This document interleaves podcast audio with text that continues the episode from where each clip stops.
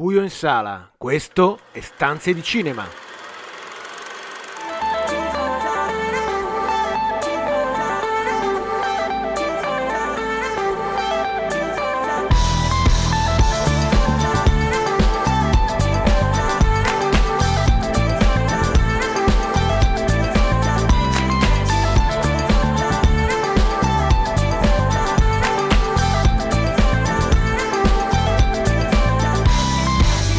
Benvenuti a questa puntata speciale della mostra del cinema di Venezia di Stanze di Cinema, eh, ottantesima edizione della mostra. Quest'anno eh, io sono Marco Albanese, con me Carlo Cairoli, in collegamento come sempre. Ciao, ciao Carlo. Ciao a tutti, ben ritrovati.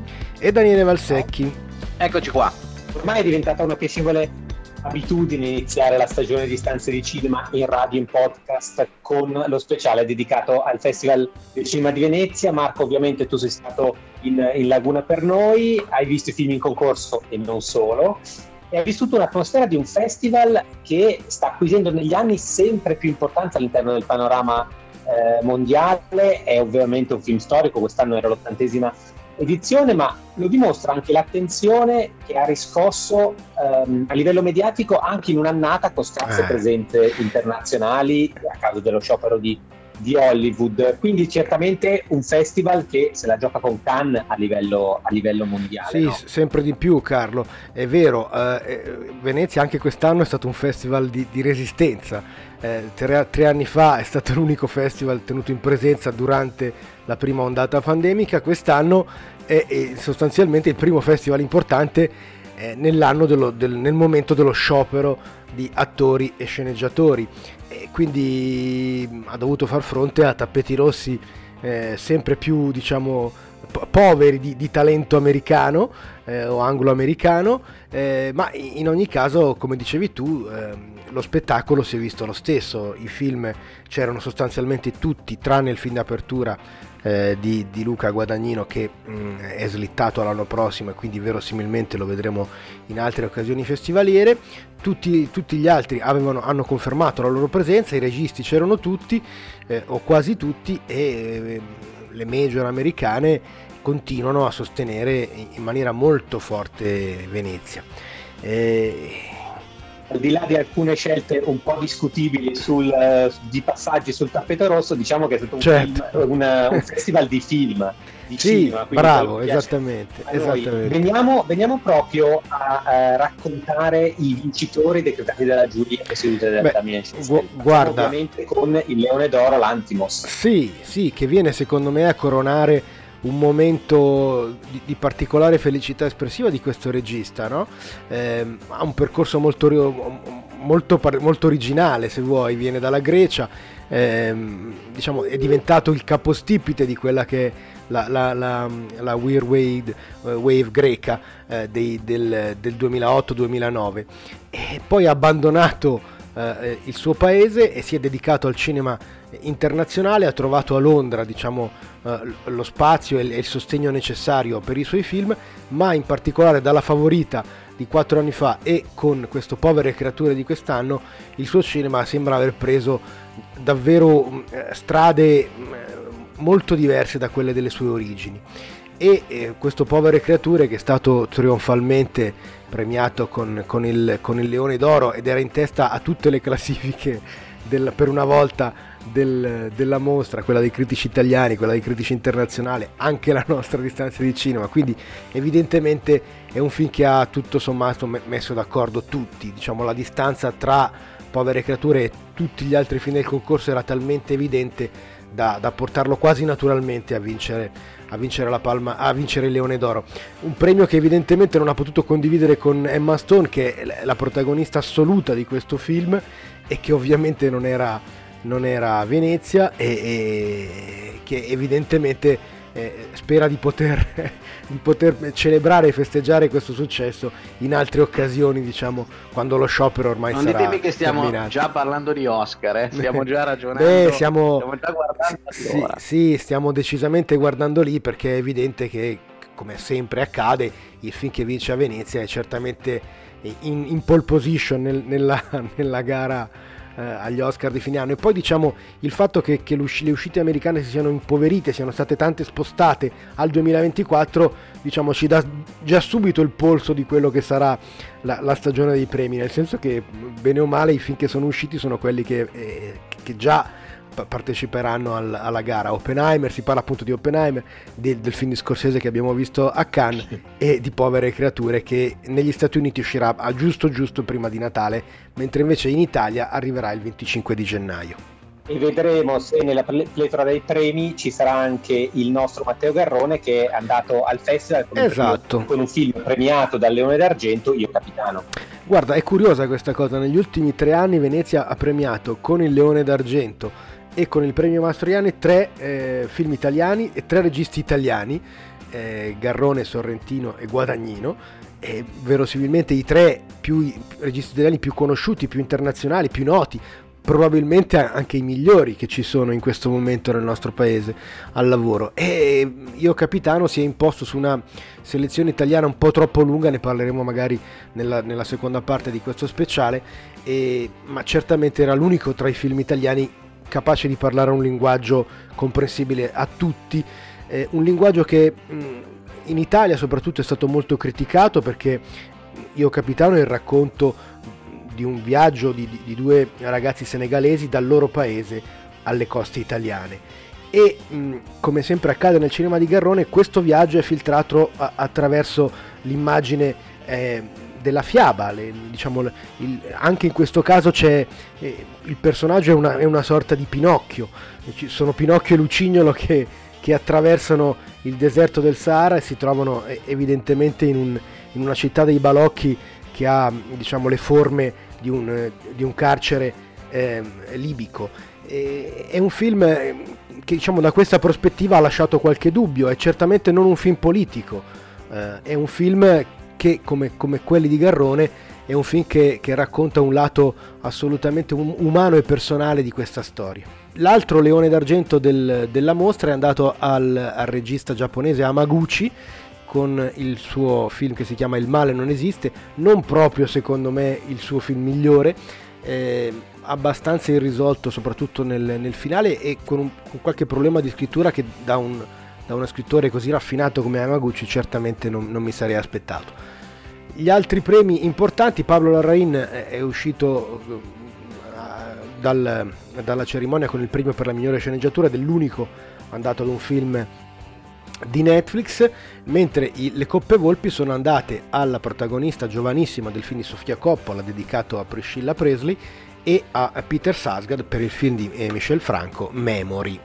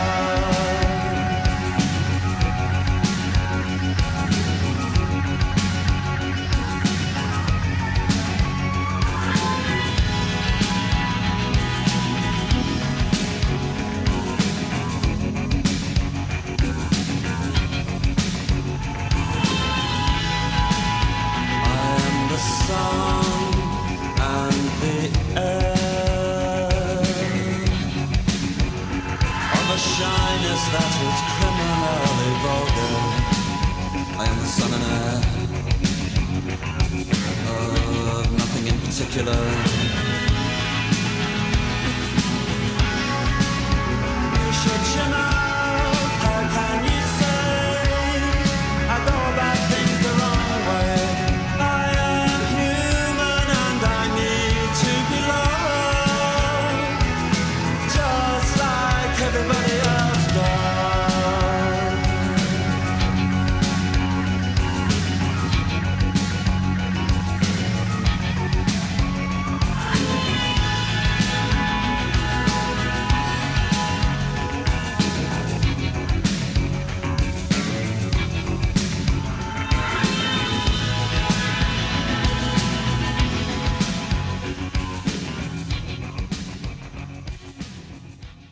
Rieccoci in onda con Stanze di Cinema speciale Festival di Venezia. Nella prima parte abbiamo parlato dei, dei premi, ovviamente abbiamo citato il, del, uh, il Leone d'Argento di Io Capitano di Garrone.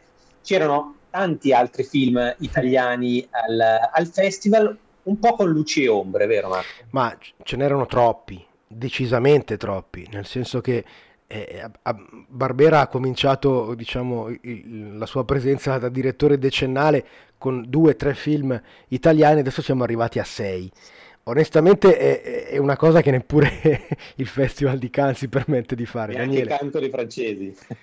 Ecco, effettivamente eh, devo dire che è stata una mossa un po' strana, effettivamente, no? Proprio, ed è forse uno dei pochissimi, ci ho pensato anch'io a questo aspetto, Marco, a questo aspetto di dire, ma nella, nella, nella direzione di Barbera che abbiamo trovato in generale assolutamente incommiabile, praticamente perfetta. Questo è uno dei pochissimi, delle pochissime critiche che, che, mi sembra giusto fargli, anche perché quando tu riempi troppo di film di una stessa nazione, soprattutto se è la nazione ospitante, eh, soprattutto in concorso, o hai uno sciovinismo naturale che ti appoggia e anche allora però, come dire, Carlo dimostra, spesso poi si cade, o altrimenti rischi per un gioiello, per un ottimo film, per un garrone, di fare bruciare tanti altri film.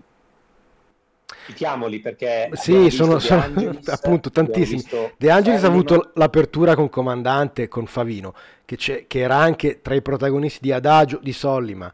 Eh, poi c'era Lubo di Diritti con Franz eh, Rogoschi come protagonista. E poi c'era Enea di Pietro Castellitto con Pietro Castellitto e Sergio Castellitto. Famiglia. E infine, finalmente, l'alba di Saverio Costanzo. Eh, troppi film italiani eh, di livello molto diverso. Eh, qualcuno certamente avrebbe eh, f- fatto miglior figura fuori concorso o, o, o addirittura in Orizzonti eh, o addirittura al Festival di Roma, eh, se vogliamo essere più cattivi ancora. Eh, insomma, certamente la presenza italiana non è stata particolarmente significativa, ma fin dall'inizio avere sei film in gara eh, li mette tutti in una luce sbagliata, no? eh, sembra davvero l'imposizione eh, o del selezionatore o evidentemente della politica o del, della politica industriale e culturale del paese che, che evidentemente vuole diciamo, mettere far sentire il suo peso troppo in maniera troppo forte sul, sulla mostra di Venezia. E mi sento di dire che per fortuna la giuria ci ha riportato una giuria molto equilibrata, molto giusta quest'anno, no? Che ha fatto delle scelte serie. Per fortuna ha portato Garrone ad avere un premio e gli altri film ha lasciati indietro perché ha ridato un po' di equità a questo approccio, anche perché anche mediaticamente, seguendo il festival, visto che ogni giorno vi era un film italiano e, e, e, la tentazione della geografia poi c'è sempre in queste situazioni di, di, portare molto in alto i film italiani durante il festival, si faceva veramente fatica a capire i livelli di qualità. Ma è, è, così, è così Daniele, ma certo, anche perché eh, eh, sono, sono, ci sono stati film molto diversi. C'è Lubo che diciamo è un film d'autore puramente da festival e finalmente L'Alba che è un film enorme, produttivamente internazionale, recitato in inglese, eccetera. C'era Adagio di Solima che è come sempre diciamo, un, un film invece di genere, la chiusura fondamentalmente della sua trilogia romana. C'era Comandante di Angelis che anche quello è un film eh, di ambizioni molto diverse eh, e molto alte, eh, raccontando un episodio che è avvenuto durante la, la, seconda guerra mondiale. Insomma, c'erano elementi troppo diversi, la selezione era anche molto eterogenea, forse per far vedere appunto che il cinema italiano può fare tante cose diverse, d'accordo, però ecco, non tutte devono essere nel concorso principale di Venezia. C'era anche un film eh, che secondo alcuni, in particolare secondo Pier Francesco Pavino, non era abbastanza italiano, ma ne parliamo subito dopo la, la pausa musicale, nell'ultima parte di questo speciale in cui parleremo anche degli sconfitti.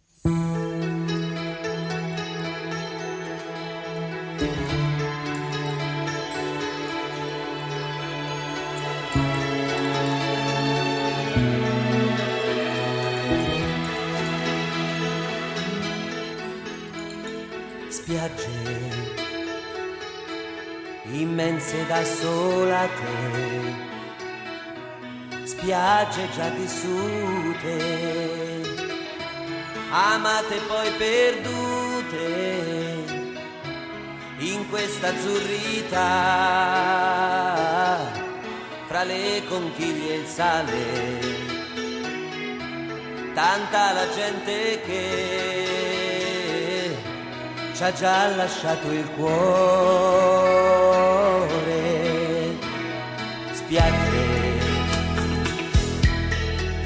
corpi abbandonati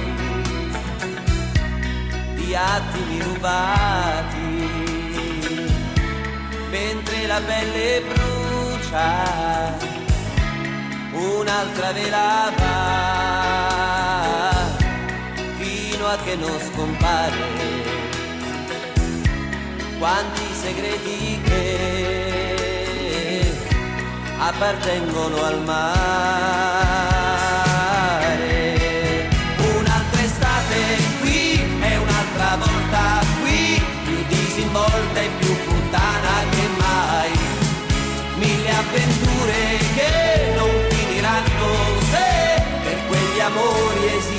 esisteranno nuove spiagge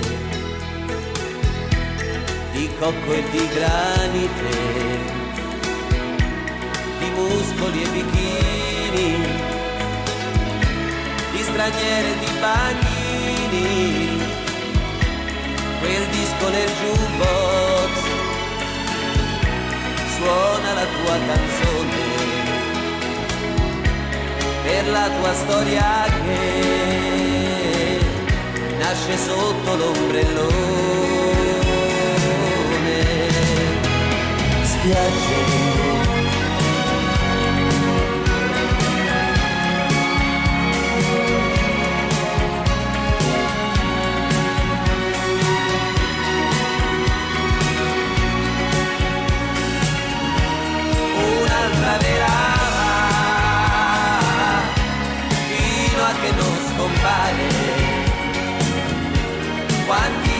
segreti che appartengono al mare Ferrari di Michael Mann con Pierfrancesco Ferino. Ah no, con Adam Driver. Questo mi è sembrato una delle polemiche più divertenti, forse, del festival. Com'è andata, Marco? Ma è, è andata che, che il problema vero è che, che questo Ferrari non è all'altezza purtroppo del, del talento e della storia di, di Michael Mann. E, è un film che da un certo punto di vista ha i, i soliti problemi che hanno i film americani che raccontano il nostro paese, no? eh, cliché, eh, problemi linguistici allucinanti, no? per cui abbiamo driver che parlano inglese eh, più o meno perfetto, poi c'è eh, Penelope Cruz che fa sua moglie e invece ovviamente parla un inglese con un accento latino molto forte, l'amante invece è Shailene Woodley e anche lei mh, parla un altro tipo di lingua, tutti quelli che si rivolgono a loro eh, si rivolgono in inglese con qualche eh, parola italiana come commendatore, signora, eccetera. Insomma, il melange linguistico è terrificante da ascoltare in lingua originale. Insomma, davvero siamo, siamo vicini a, a, al film su Gucci da, da, un certo punto di vista. E, mh, il film in sé, mh, purtroppo, eh, come diversi altri film americani di, di, di questa Venezia, eh, ha scelto, eh, diciamo, nel, nel, nel, racconto biografico del personaggio, eh, ha privilegiato l'aspetto privato e personale e sentimentale anche rispetto a quello pubblico. Ecco, da uno come Michael Mann non ce lo saremmo aspettati, perché se, diciamo, se, se, se Michael Mann ci ha, ci ha, detto qualche cosa nella sua carriera ormai quarantennale, è che, che la dimensione diciamo, pubblica eh, dei suoi personaggi era quella fondamentale, la, la capacità di essere professionisti eccezionali, eh, che, che, tu fossi un poliziotto oppure un ladro eri il migliore eh, sulla piazza, eri quello che calcolava tutto, eri quello come eh, diceva Robert De Niro, pronto a lasciare qualsiasi, in qualsiasi momento tutta la sua vita dietro un angolo se, se, sentivi puzza di bruciato. Ecco, invece in questo Ferrari manca un po' la dimensione eh, ossessiva, diciamo, del, del Drake, del, di un personaggio peraltro che già di per sé appunto aveva, aveva in sé una, una forza particolarmente eh, importante, diciamo, e, un'ossessione per, per, la velocità e per i piloti che superava verosimilmente anche tutte le sue beghe private, le amanti, i figli riconosciuti, eccetera, che invece in questo film sono, sono al centro. Questo tema che tu hai, hai, detto soprattutto rispetto anche al linguaggio, a certe scelte, mi sembra la parte più interessante e che è stata meno colta del discorso di Favino, perché eh, molto facilmente il discorso di Favino è, si è trasformato subito in un nazionalismo con pro e contro, come al solito da stadio. Mm, penso che ci torneremo su poi, poi nelle puntate di stanze di cinema, perché è una riflessione importante, come si prepara un film, come ci si approccia a una cultura e peraltro ci permette di pensare che quando vediamo film americani che non ci parlano dell'Italia ma ci parlano di mm, altre mm, certo. e di altre nazioni, probabilmente c'è qualche questione anche lì a cui noi non ci accorgiamo. Ci torneremo, mi sembra un aspetto importante. Ovviamente, collegandomi a, a Enzo Ferrari, mi, mi, è venuto in mente che dobbiamo citare i due grandi, chiamiamoli sconfitti, perlomeno quelli che hanno portato con un hype sempre altissimo sì. un film in realtà non, non adeguato. Eh, parlo di Wes Anderson e Roman Polanski. Eh, guarda, hai toccato proprio il fondo, purtroppo. Di Già questo... film con Wes Anderson, forse neanche proprio film, no, posso chiamarlo sì, film. Ma eh, eh, sembra uno scarto di un altro film, è un, un episodio di 40 minuti tratto da, da, un, da un racconto di Dole, interessante, ma insomma, un po' come tutto l'ultimo cinema di, di, di Anderson davvero un po' un esercizio di stile fino a se stesso, no? sempre più incredibile nella sua dimensione scenografica, sempre più preciso nei suoi costumi, sempre più finto sue, nel, nella sua messa in scena, però incapace di comunicare alcunché, davvero. No? E, mentre invece Roman Polanski la, la battuta che girava al Lido dopo aver visto il film è che l'avesse girato il suo produttore piuttosto che lui, ovvero, ovvero Luca Barbareschi eh, che tra l'altro ha una parte terrificante anche nel film. È un film veramente orrendo, non, c- non c'è altro aggettivo, un film che onestamente non, si fa fatica a, a, ad associare al nome di Polanski. È vero che Polanski ha, ha girato anche film eccessivi, surreali, eh, molto caustici, ecco, ma qui siamo a un livello bassissimo, qui siamo a un livello veramente che, da, da, da, da, fin, da cinepanettone, ecco, anche perché la, il contesto e la storia che è ambientata durante il Capodanno del 2000 in un resort eh, svizzero ha davvero i, i, contorni del cinepanettone e i personaggi purtroppo ovviamente non potevamo chiudere la puntata con, con no, gli sconfitti, quindi no, diamo eh, un'occhiata anche alle altre sezioni i, non, non, in concorso perché avevano sì, ovviamente delle cose mol- registri, mol- molto interessanti. Esatto, Linklater ha fatto probabilmente il film più divertente, anzi sicuramente il film più divertente, più simpatico di tutta la selezione è certamente uno dei suoi più riusciti un, un, un, giallo rosa che si chiama Hitman con un professore eh, di fisica che, che, che, si fa passare per un, per un, eh, per appunto per un killer a contratto e, e, e, finisce in una serie di avventure, una più incredibile dell'altra, tratta tra l'altro da una storia vera. Eh, bellissimo anche il, l'ultimo, probabilmente l'ultimo, davvero ultimo film di Woody Allen che si chiama Coupe de Chance, eh, girato in francese, in Francia, ehm, con attori eh, francesi, un film davvero notevole, uno di quelli eh, nella vena, diciamo, se volete, gialla di Woody Allen, quella che, che lega Crimini e Misfatti a Match Point. Ehm, bellissimo anche il nuovo film Tsukamoto, un altro film di guerra con un bambino protagonista che si chiama Shadow of Fire. E eh, bellissime tante cose che erano in orizzonte il secondo concorso, in particolare l'americano The Fairweight e il macedone Housekeeping for Beginners, eh, insomma, ma, ma, sono solo alcuni dei titoli bellissimi di, di, Orizzonti, purtroppo una sezione un po' schiacciata dal, dal concorso e dal fuori concorso, ma che merita certamente le, ha meritato certamente la nostra attenzione. Ovviamente questo speciale il tempo è, è, ridotto, ma certamente torneremo su questi film una volta che usciranno, che usciranno al cinema. Direi che è il momento di, di salutarci. Ci salutiamo con, la, eh, con, una canzone tratta dal film eh, Ferrari e ovviamente vi aspettiamo per la stagione eh, tradizionale di, di Cinema sì. sia in radio che in podcast. Certamente Carlo, da, da Marco Albanese, Carlo Caroli e Daniele Valsecchi, buon film a tutti. Darling you send me I know you send me Darling you send me Honest you do, honest you do fine as you do.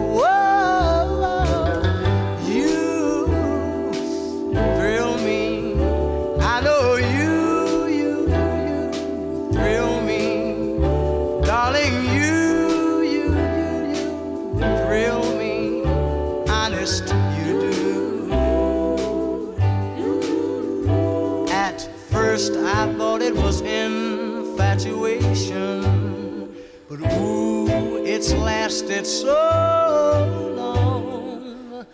Now I find myself wanting to marry you and take you home. Whoa, whoa.